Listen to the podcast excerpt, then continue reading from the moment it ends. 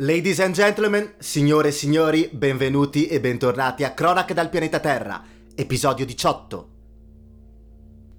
Come potete sicuramente immaginare dal riassunto della puntata e anche dalla stessa copertina, questa puntata è un po' particolare, nel senso che sarà essenzialmente una monografia. Nella prossima puntata, nella puntata numero 19, parleremo anche dei fatti che sono successi a livello globale nell'ultima settimana. Però, vista la situazione e vista la gravità della situazione, questa diciottesima puntata si concentrerà esclusivamente sull'analisi della situazione israelo-palestinese. Parleremo dei fatti di questa settimana, di quello che è successo, delle posizioni politiche interne a Israele, interne pa- alla Palestina. Parleremo anche delle posizioni su scala globale, su scala internazionale e non disdegneremo chiar- chiaramente anche le posizioni italiane e dei vari partiti italiani sulla faccenda. Ehm, inoltre, eh, vista la gravità della situazione, la complessità della situazione, cercherò da par mia di dare delle linee guida, um, cercherò di fare una piccola analisi storica su ciò che è successo in quelle aree, chiaramente ridotta in base al contesto, però cercherò di essere in qualche modo uh, onesto nella descrizione fattuale della realtà, cercando di evitare ogni tipo di faziosità, ma al tempo stesso anche cercando di evitare quel um, classico e oramai refrain che si sente eh, in maniera bipartisan, ovvero sia il fatto che o ha ragione una parte o ha ragione l'altra, uccidendo totalmente la complessità del reale. E um, quello che mi sono sempre posto da quando è nato questo podcast è quello di cercare di descrivere la complessità del reale, che poi io ci riesca o meno, questo è un altro punto, un'altra situazione, ehm, però questo è l'obiettivo primigenio di questo podcast. E partiamo dalla puntata della settimana scorsa, puntata nella quale stavo cercando di descrivere, ho cercato di descrivere quello che stava succedendo a Gerusalemme Est. Qual è il problema? Che forse, eh, vista la realtà contestuale, quella della questione israelo-palestinese, oramai certe manifestazioni o comunque certe situazioni di tensione cittadina, eh,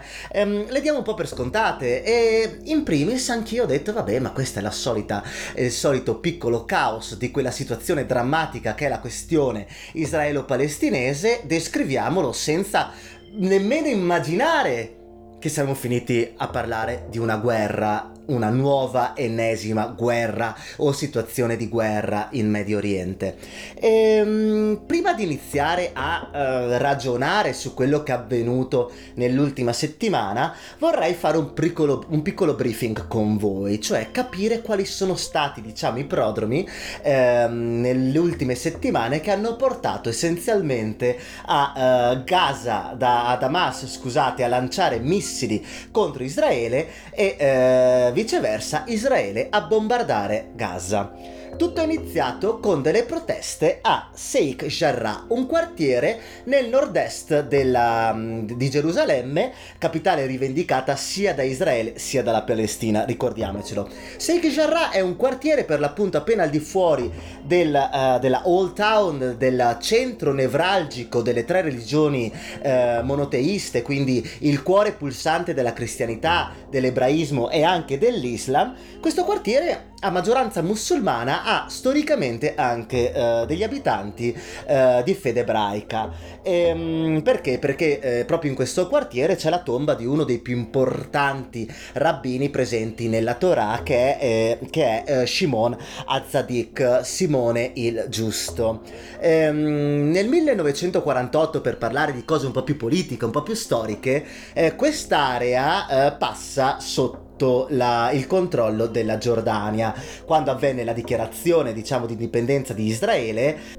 Quest'area di Gerusalemme, Gerusalemme Est e l'intera Cisgiordania, chiamata in inglese West Bank, passarono sotto il controllo diretto della Giordania propriamente detta, del governo di Amman. Ehm, cosa successe? Che eh, gli ebrei eh, di Sheikh Jarrah per la maggior parte andarono via da Sheikh Jarrah ed entrarono all'interno del territorio israeliano, mentre centinaia di profughi eh, palestinesi che da Israele fuggivano verso verso la Cisgiordania e la Giordania, vennero eh, collocati dal governo di Amman eh, proprio in questo quartiere, in eh, Sheikh Jarrah. Questo durò fino al 1967, quando Israele, a causa della guerra dei sei giorni di cui parleremo più avanti, riprese il controllo fattuale di Gerusalemme Est e in parte anche della, mm, della Cisgiordania. E cosa avvenne? Che i vecchi ebrei, i vecchi ebrei che vivevano a Sheikh Jarrah eh, dissero eh vogliamo tornare nelle nostre case. I palestinesi dissero eh ma le case sono nostre, ci viviamo da vent'anni e sta di fatto che dal 1967 ad oggi, 2021, la situazione è ancora questa, con i palestinesi che vivono come proprietari dal mio punto di vista legittimi di certe case e i, i vecchi proprietari ebraici, o meglio sia le famiglie di, eh, dei vecchi proprietari ebraici che rivendicano la titolarità di quegli immobili. Ehm, cosa è successo? Negli anni 90 90, negli anni 90, eh, la proprietà nominale, non fattuale, nominale di quelle aree concessa da Israele, che però ricordiamoci non ha eh, diritto internazionale su queste aree, anzi sono aree occupate, Israele ha dato diciamo, la proprietà nominale a, uh, di quest'area a un'associazione, un'organizzazione chiamata Nahalat Simon, un'organizzazione di estremisti, um, di coloni, che vogliono essenzialmente riprendere possesso di queste aree e uh, soprattutto cacciare la popolazione palestinese presente in loco. Questa situazione grave era arrivata essenzialmente fino alla Corte Suprema di Israele. Perché? Cercate di seguirmi che è un po' complesso. A livello legale, Israele vieta che eh, proprietari o discendenti di proprietari di immobili che avevano questi immobili prima del 1948 possano rivendicare questi immobili. Questa cosa qua vale sia per ebrei sia per palestinesi, ovvero sia, esempio, Durante, eh, non so, la nascita del, dello Stato di Israele, 1948, una famiglia è fuggita da casa sua a Nazareth e un'altra famiglia eh, ha preso possesso di quella casa, ecco, la famiglia proprietaria di quella casa prima del 1948 non ha nessun diritto a livello legale di rivendicare la proprietà di quella casa. Ci siamo? Perfetto. In questo caso, se la Corte Suprema desse ragione a Nahalat Simon, creerebbe un precedente, un precedente che potremmo chiamare segregazione razziale barra sorta di apartheid, perché discriminerebbe una etnia e avvantaggerebbe un'altra andando contro le norme di legge dello Stato ebraico che comunque garantiscono dello Stato di Israele, pardon, che garantiscono comunque equità a livello legale fra i cittadini. Che poi questo non avvenga sempre, questo è un altro paio di maniche. Sta di fatto che per norma di legge la Corte Suprema dovrebbe dare ragione ai palestinesi. Nessuno può richiedere la proprietà di un immobile che non è più diciamo, di proprietà dal 1948. Però se la Corte Suprema aggirasse la legge e desse ragione a Nalat Simon, cosa succederebbe? Che i palestinesi potrebbero rivendicare proprietà e terre che, di, di, che, erano di loro proprietà prima del 1948, creando essenzialmente il marasma, il caos più totale. So bene che è una situazione un po' complessa, è un inghippo legale abbastanza ingarbugliato, spero vivamente abbiate capito qualcosa, ma sta di fatto che questa situazione sui generis eh, era mal vista, è stata mal vista dalla popolazione palestinese di Gerusalemme Est e che insieme alla sinistra eh, israeliana ha iniziato a protestare contro il possibile sfratto, in questo caso di quattro famiglie a Sheikh Jarrah manifestazioni che eh, si sono sviluppate in parallelo ad altre manifestazioni, in questo caso dell'estrema destra ebraica, dei sionisti religiosi e eh, di un gruppo di coloni chiamato Lehava, che ha iniziato a girare per, Geru- per i quartieri di Gerusalemme Est urlando slogan abbastanza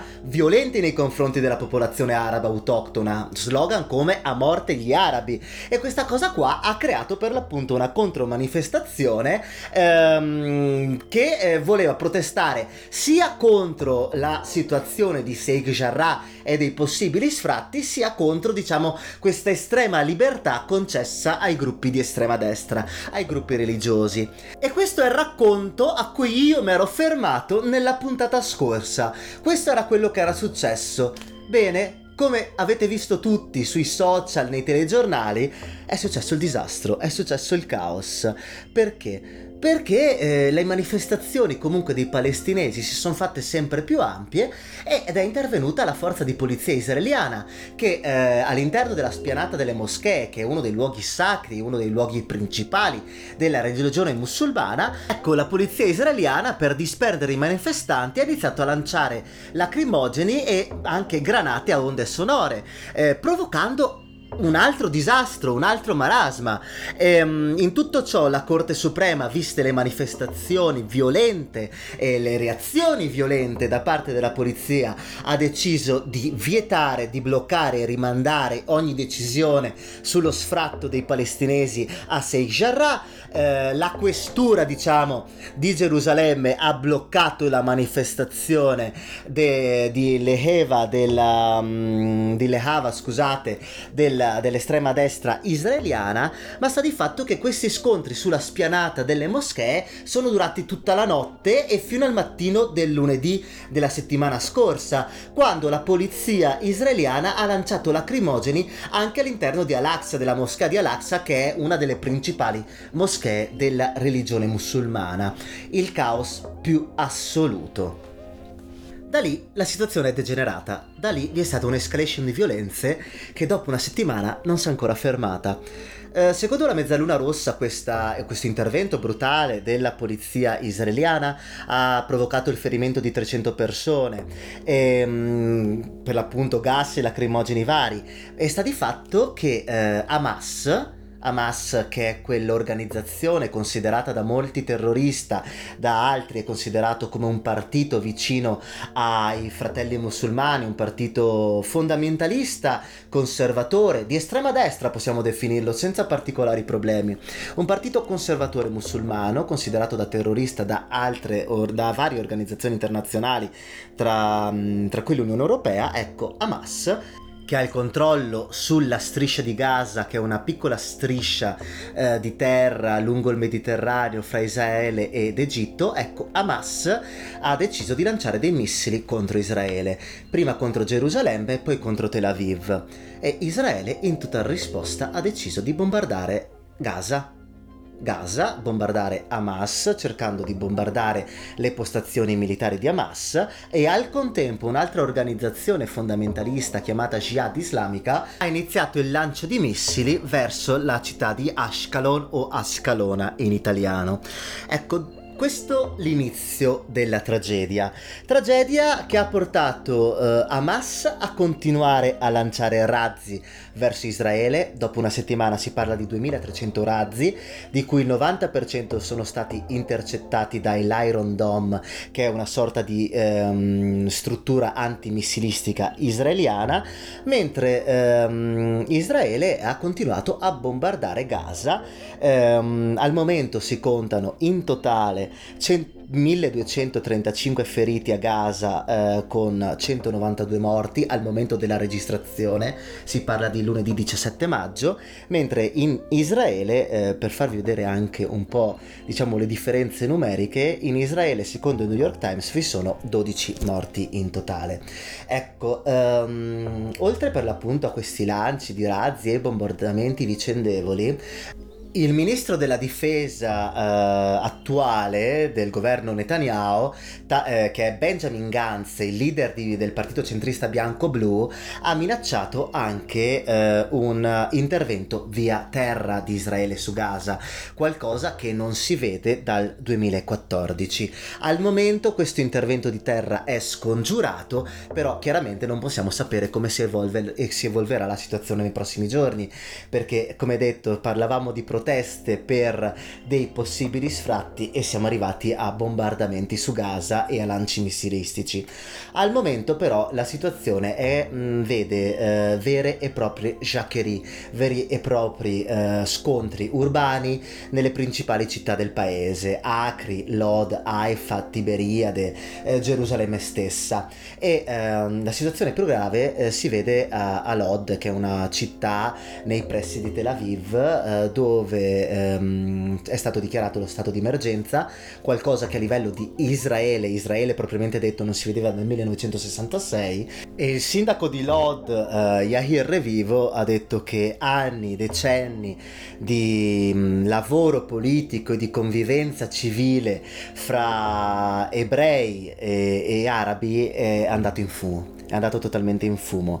E, ehm, come detto, razzi eh, eh, di Gaza, di Hamas verso Israele, bombardamenti di Israele su, su Gaza. Eh, Israele bombarda palazzi nei quali eh, ci sono per l'appunto i centri del, dell'operatività militare di Hamas e eh, di Jihad islamico. Eh, il problema è che in tutto ciò muoiono chiaramente anche civili e, ehm, ed è stato per dire bombardato anche il, pala- il palazzo delle televisioni estere, il palazzo che ospitava gli uffici di Gaza di Al Jazeera, di Reuters, di Associated Press. Ehm, infatti Israele ha ricevuto delle critiche veramente profonde da parte degli organi di stampa internazionali. Israele giustifica le proprie azioni dicendo che eh, è in risposta a, ad Hamas. Eh, Israele, questo è attestato anche dagli organi di, di giornalismo internazionale, avverte con dei colpi a vuoto prima di bombardare i palazzi per far sì che la maggior parte della popolazione civile fugga dai palazzi, ma sta di fatto che comunque ci sono oltre mille feriti e quasi 200 morti. E, um, al contempo, per l'appunto, i razzi di Gaza hanno provocato anche in questo caso, i razzi di Hamas, pardon, hanno provocato feriti e morti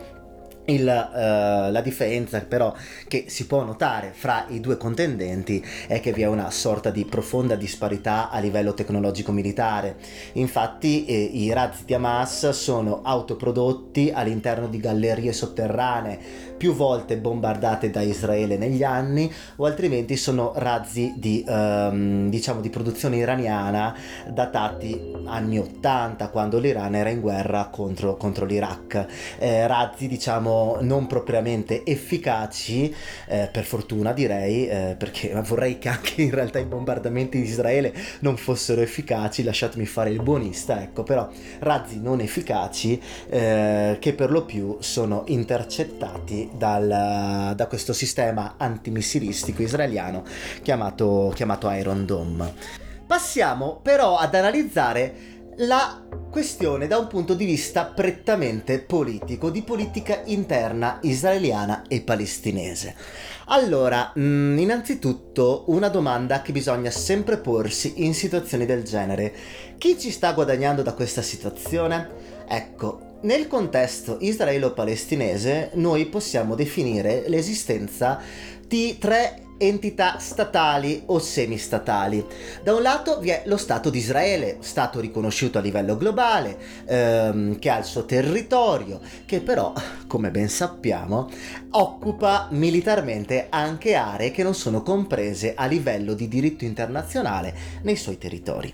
Poi abbiamo quella che è conosciuta su scala globale come West Bank, che noi chiamiamo Cisgiordania o in maniera un po' più semplice Palestina, che è per l'appunto quella zona um, a est di Gerusalemme, verso la Giordania, verso il fiume Giordano, che um, de facto è semi-occupata da Israele e de jure a livello legale dovrebbe essere per l'appunto governata dall'autorità nazionale palestinese, dal da Abu Mazen o Mahmoud Abbas, che è il presidente della, dell'ANP. Eh, Abu Mazen è eh, un esponente di un partito chiamato Fatah eh, di cui faceva parte anche Arafat, Youssef Arafat, che era lo storico leader del popolo palestinese, Arafat egiziano, però fu colui che portò avanti per anni, per decenni, la causa palestinese. Fatah un tempo mh, mm, che agiva come eh, organizzazione paramilitare e eh, secondo alcuni anche terrorista, secondo il sottoscritto ehm, si comportava come si comportano eh, la maggior parte delle organizzazioni che lottano lottano per l'autodeterminazione del proprio popolo e del proprio Stato, ecco, Fatah è un'organizzazione nazionalistica, sì, uh, però uh, secolarizzata, non è religiosa, non punta comunque a rappresentare il popolo palestinese come popolo palestinese musulmano, è un'organizzazione anche legata al mondo socialdemocratico socialista. Ecco, mh, mm, come detto, Fatah è a capo al governo dell'autorità nazionale palestinese, mentre vi è anche la terza entità semistatale, che in questo caso è la striscia di Gaza, uh, sempre de jure de facto. Uh, de jure la striscia di Gaza dovrebbe essere sotto il controllo dell'autorità nazionale palestinese, invece è sotto il controllo di Hamas. Hamas, come detto prima, è un uh, partito Uh, da alcuni te- considerato terrorista vicino ai fratelli musulmani, uh, vicino sia all'Iran eh, sia a Hezbollah in Siria sia a diciamo al neosultano Erdogan di Ankara. È un partito fortemente uh, legato alle radici islamiche del popolo palestinese, è fortemente conservatore e, mm, e per l'appunto è quello anche più aggressivo Uh, tra tutti diciamo i movimenti palestinesi nei confronti di Israele. Soprattutto perché rispetto a Fatah uh, Hamas non riconosce l'esistenza dello Stato di Israele e ha come diciamo obiettivo uh, esplicito quello della distruzione dello Stato di Israele. Sta di fatto che Hamas, estrema destra, nel 2005 vinse le elezioni nella striscia di Gaza e la vittoria inaspettata di un'organizzazione comunque così estremista ehm, fece uscire completamente di scena da Gaza al-Fatah e mh, mm, portò a far sì che Hamas eh, ottenesse il controllo intero della striscia di Gaza. Striscia di Gaza che ehm, semplicemente un anno anno prima, nel 2004, venne totalmente evacuata dalla popolazione israeliana. Al contempo però l'affermazione di Hamas che portò come detto l'uscita di Al-Fatah dal territorio, ecco, mm, la vittoria di Hamas portò a un quasi completo isolamento della striscia di Gaza, poiché la striscia di, Gla- di Gaza, scusate, è bloccata sia a livello navale, c'è cioè un blocco navale, quello che tanto vorrebbero per l'appunto i meloniani nostrani rispetto alla Libia, ha un blocco navale e i confini di, della striscia di Gaza con Israele e i confini della striscia di Gaza con l'Egitto sono chiusi. Fondamentalmente eh, ci sono un milione e mezzo di persone più un altro milione di profughi, persone anch'esse chiaramente due milioni e mezzo di persone che vivono all'interno di una striscia di terra che è tra le più densamente popolate su scala globale e al contempo tra le aree più povere del Medio Oriente, poiché per l'appunto Gaza è completamente isolata rispetto al contesto slash consesso globale e, mm, e il fatto fatto che la governi anche un'organizzazione estremista non aiuta certamente a favorire la situazione. Sta di fatto che da questa situazione qui, in questo diciamo uh, triangolo relazionale e conflittuale, ecco ci guadagnano tutti quanti quelli che sono al potere. Perché?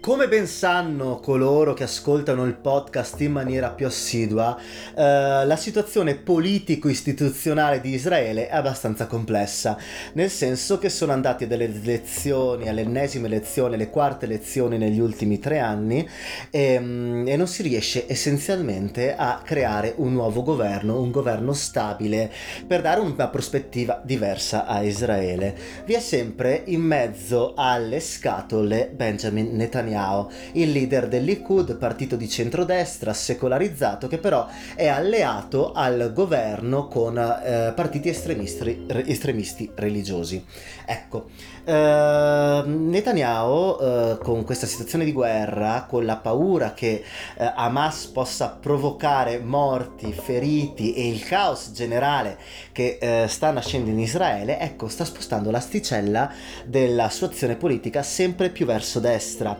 E, ehm, e, come detto nella puntata scorsa, uno degli obiettivi principali del Likud, del partito di Netanyahu, è quello di ehm, far sì che il premier del paese venga let- eletto direttamente dal popolo, ovvero sia permettere a Netanyahu di non dover più formare dei governi di alleanza sempre deboli e scombussolati con forze tipo bianco e blu di prima ehm, che possono uscire da un momento all'altro dalla coalizione. No, Netanyahu vuole farsi eleggere direttamente dal popolo, vuole che il popolo lo elegga e ehm, spostando per l'appunto l'asticella verso destra e al contempo quindi verso la paura, verso il nazionalismo, il rafforzamento del nazionalismo, Netanyahu vuole issarsi ancora di più al potere, e, um, cercando per l'appunto l'appoggio sia della destra religioso, secolare che sia, sia di quel centrismo, di quel moder- moderatismo che in situazioni chiaramente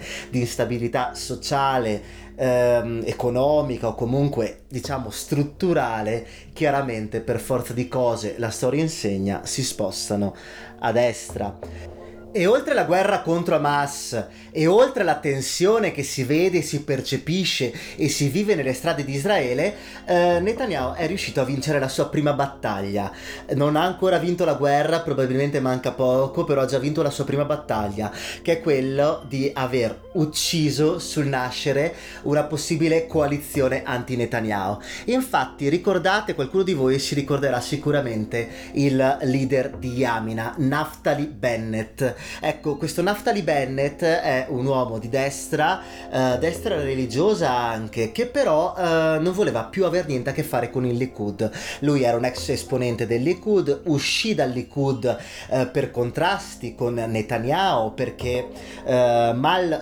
sopportava l'accentramento del potere di Netanyahu. Ecco, Naftali Bennett uscì dal Likud, formò questo partito Yamina che alle elezioni scorse eh, prese 7 seggi allo Knesset, il Parlamento israeliano, 7 seggi su 120 che divennero decisivi per l'indirizzo della politica del nuovo ipotetico governo di Israele. Però eh, Bennett aveva escluso ogni tipo di alleanza con il Likud e quindi era ben disposto ad allearsi in chiave anti-Likud, pur essendo un uomo di destra, pur essendo un partito di destra, era pronto ad allearsi anche con le forze di centro barra centrosinistra presenti in Parlamento dopo le elezioni del 23 marzo. Ecco, eh, Naftali Bennett ha dichiarato che eh, non possono esserci, eh, diciamo, eh, possibilità per questo tipo di alleanza, questa alleanza trasversale destra-sinistra, che mm, l'unica alleanza ora, dopo tutto quello che è successo con Hamas,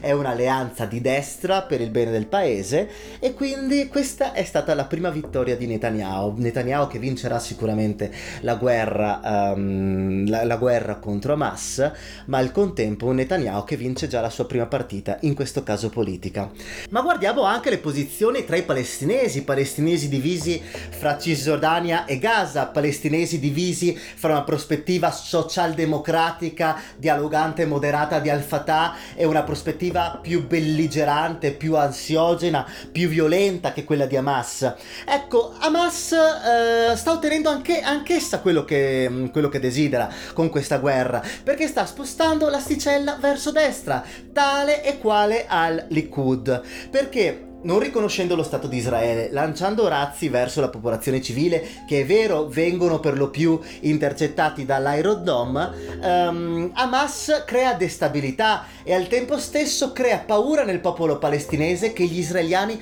possano vendicarsi, possano ucciderli e quindi questa azione di Hamas porta a far sì che la gente si avvicini sempre di più in posizioni anti-israeliane e quindi in posizioni vicine ad Hamas. E, ehm, questo funziona per la striscia di Gaza, ma funzionerebbe molto probabilmente anche in chiave prospettica anche nella Cisgiordania. Perché? Perché Al-Fatah un altro che sta, diciamo, ottenendo quello che vuole, è in una situazione nella quale non vuole schiodarsi dal potere. Essenzialmente Abu Mazen o Mahmoud Abbas, stessa persona, due nomi diversi, uno ufficiale, l'altro di battaglia, l'altro politico, perdona, eh, non vuole andare a elezioni. Non vuole andare a elezioni, non ci sono elezioni dal 2005 perché essenzialmente Al-Fatah ha paura di perdere. E perderebbe perché? Perché Al-Fatah è essenzialmente immobile, è um, tergiversato versa in un'inazione politica costante, Abu Mazen non vuole abbandonare la sua leadership, non c'è un ricambio generazionale e questo partito per quanto diciamo dialogante e possibilista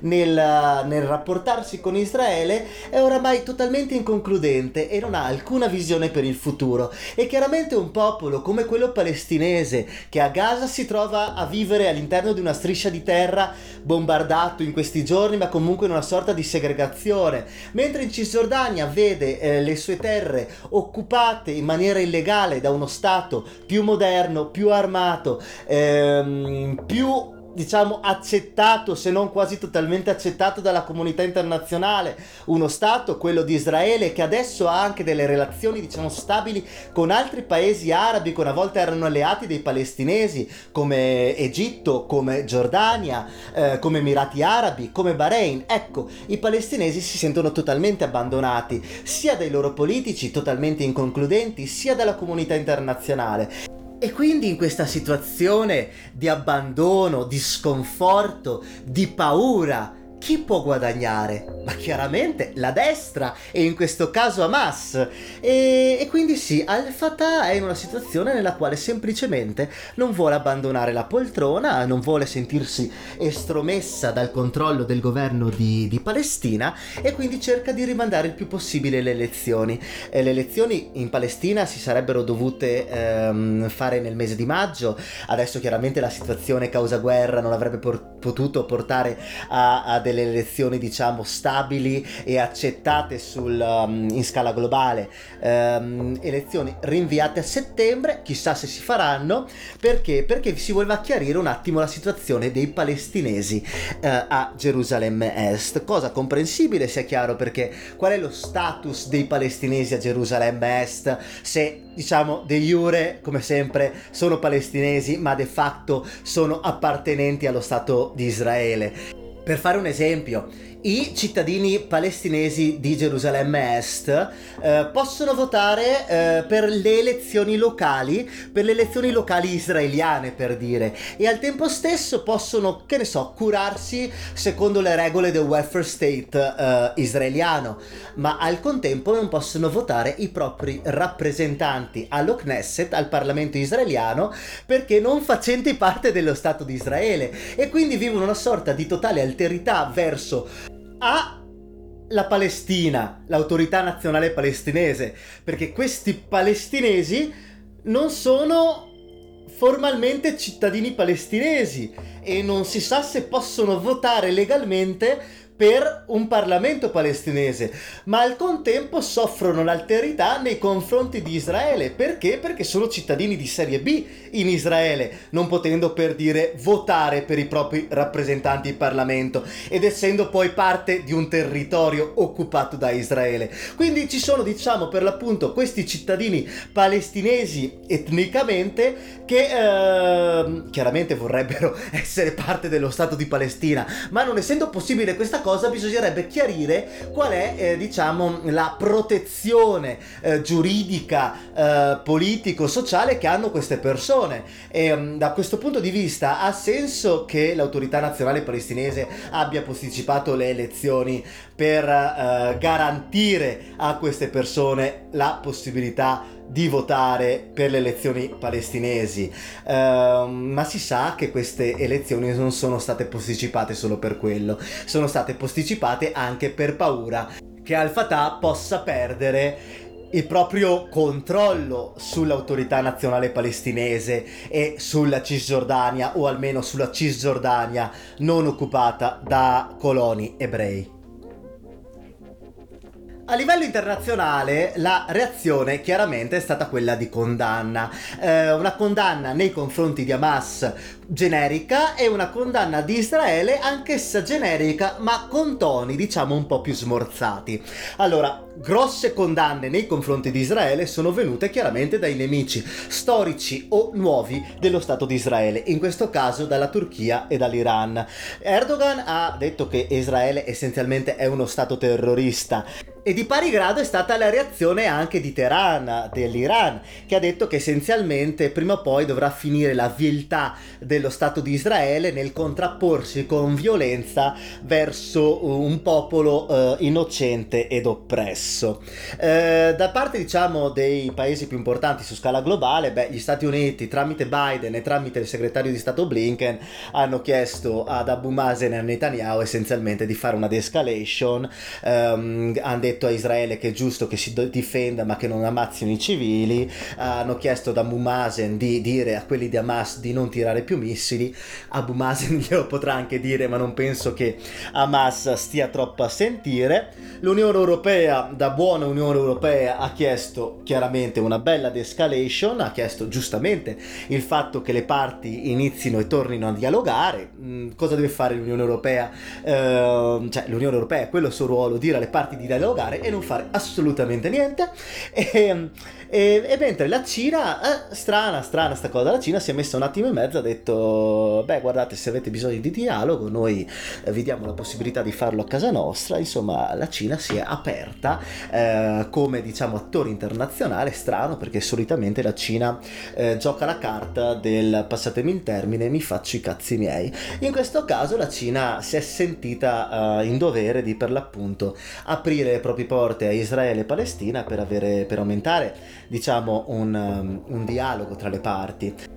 Forte condanna chiaramente vi è stata dai vari organismi delle Nazioni Unite che hanno condannato le azioni bipartisan sia da parte di Hamas sia da parte di Israele e hanno chiesto per un cessate fuoco immediato. Mentre eh, particolare da un certo punto di vista è la posizione della Corte Penale Internazionale. Se qualcuno di voi ricorda, eh, ancora mesi or sono dissi, eh, raccontai di come la Corte Penale Internazionale dichiarò eh, e affermò la propria giurisdizione giurisdizione totale sulla Cisgiordania e quindi anche su Gerusalemme Est, ponendosi quindi come contraltare rispetto alle uh, volontà di Israele di avere Gerusalemme intera come capitale e anche alle concessioni che il governo Trump diede a Israele, ovvero sia quando il governo Trump dichiarò che uh, Gerusalemme è l'unica e indivisibile capitale dello Stato di Israele. Questa è la posizione della Corte Penale Internazionale su quello che è Gerusalemme Gerusalemme Est e la Cisgiordania.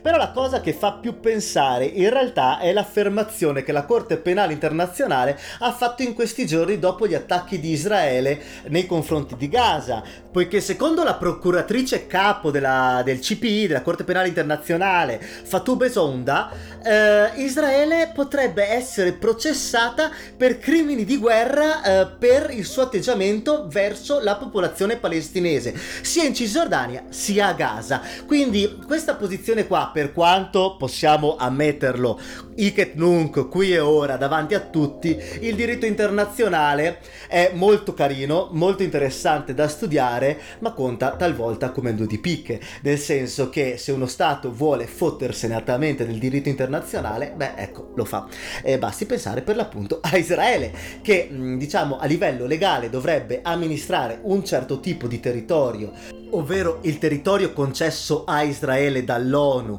nel 1947, in realtà Israele, come detto, occupa Gerusalemme Est, occupa parte della Cisgiordania con colonie varie di ebrei, eh, incentiva l'occupazione da parte dei coloni in Cisgiordania, fa blocchi diciamo di terra e di nave su Gaza e occupa anche le alture del Golan dopo una guerra con il Libano eh, negli anni 80. E quindi Israele è la dimostrazione pratica che uno Stato se ha forza militare può essenzialmente fregarsene di quello che è il diritto internazionale. Però a livello, a livello diciamo di equilibri eh, politici internazionali e mh, di politica strutturale negli equilibri globali, ecco, eh, potrebbe essere molto interessante il fatto che uno Stato eh, possa essere condannato nel 2021 per crimini di guerra. Ma oltre alle posizioni internazionali in qualche caso scontate.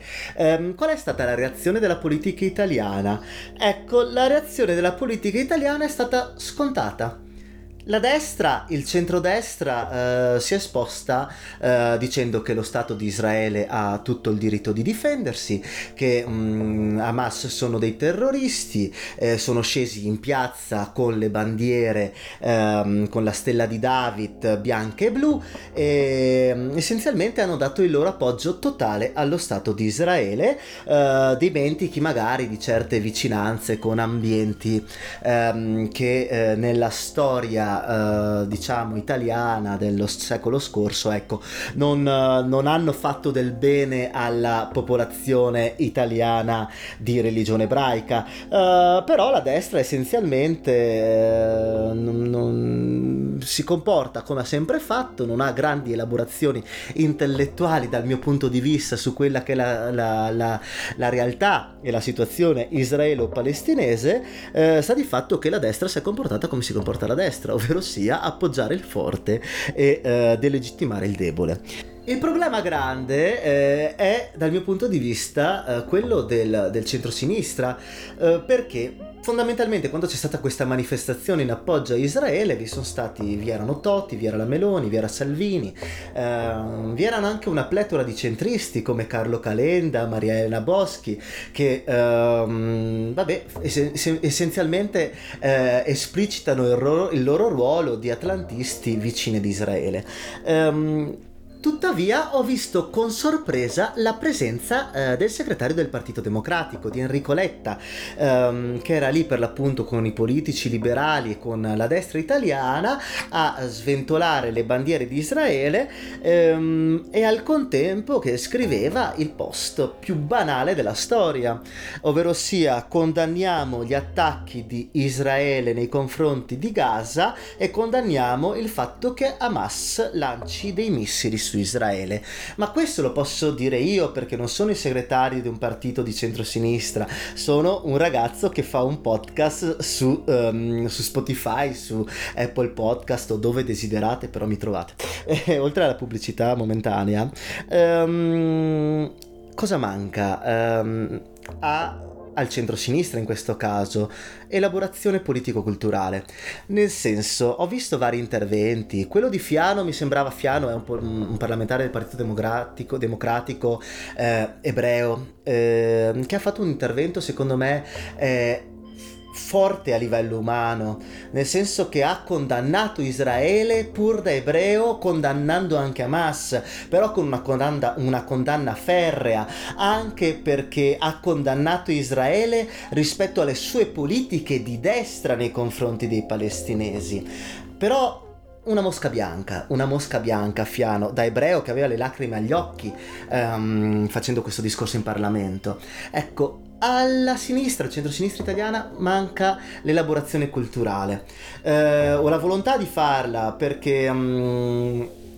Letta è un intellettuale, come detto più volte all'interno di questo, di questo programma. Eh, può piacere o meno, sia chiaro, però comunque è una persona che ha una carriera e un profilo eh, che non possono essere negati. E mh, banalizzare la situazione come è colpa di entrambi